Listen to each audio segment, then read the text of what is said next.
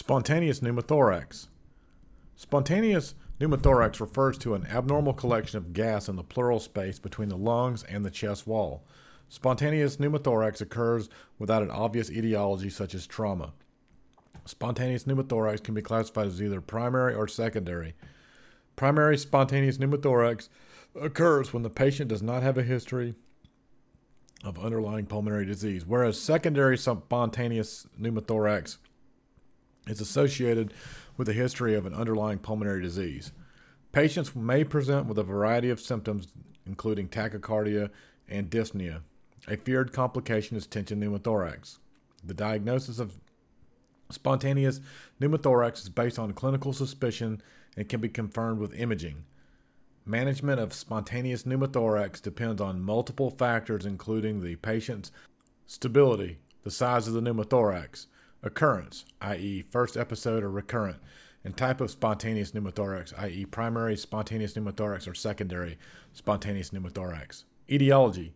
While primary spontaneous pneumothorax is not associated with an underlying pulmonary disease, secondary spontaneous pneumothorax is associated with, but not limited to, the following chronic obstructive pulmonary disease, asthma, cystic fibrosis, pneumonia, pulmonary abscess, tuberculosis, malignancy, interstitial lung disease such as inter- idiopathic pulmonary fibrosis, sarcoidosis, connective tissue disease such as Marfan syndrome, Ehlers-Danlos, Danlos syndrome, rheumatoid arthritis, pulmonary infarct, foreign body aspiration, catamenial, otherwise associated with uh, menses, uh, secondary to thoracic endometriosis, Birt Hogg Dube syndrome.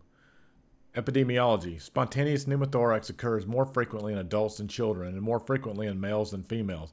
In the United States, the adult incidence of primary spontaneous pneumothorax is estimated to be between 7.4 to 18 per 100,000 population per year in males and 12.1.2 to 6.0 to 100,000 population per year in females, with similar rates of secondary spontaneous pneumothorax in males and females, 6.3 and 2.0 respectively per 100,000 population per year. In children, the combined incidence of spontaneous pneumothorax is estimated to be between 4.0 per 100,000 per year in males and 1.1 per 100,000 population per year in females. Other risk factors include a history of smoking and a tall, thin body habitus.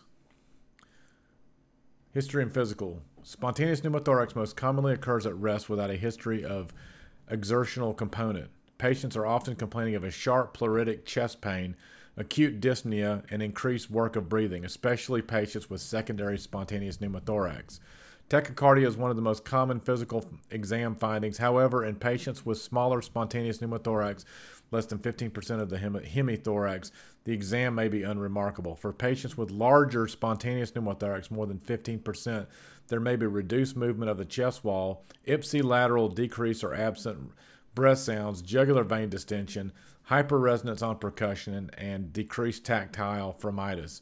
Development of a tension pneumothorax is a rare potential complication of spontaneous pneumothorax with late ominous findings of hypoxemia, hypotension, and tracheal deviation. Evaluation The diagnosis of spontaneous pneumothorax is often suggested by the patient's history and physical exam findings, which can be confirmed by imaging. Chest radiography characteristically shows the displacement of the visceral pleural line with a space devoid of lung markings in between. While upright films are preferred, there is evidence that expiration does not necessarily increase the diagnostic yield.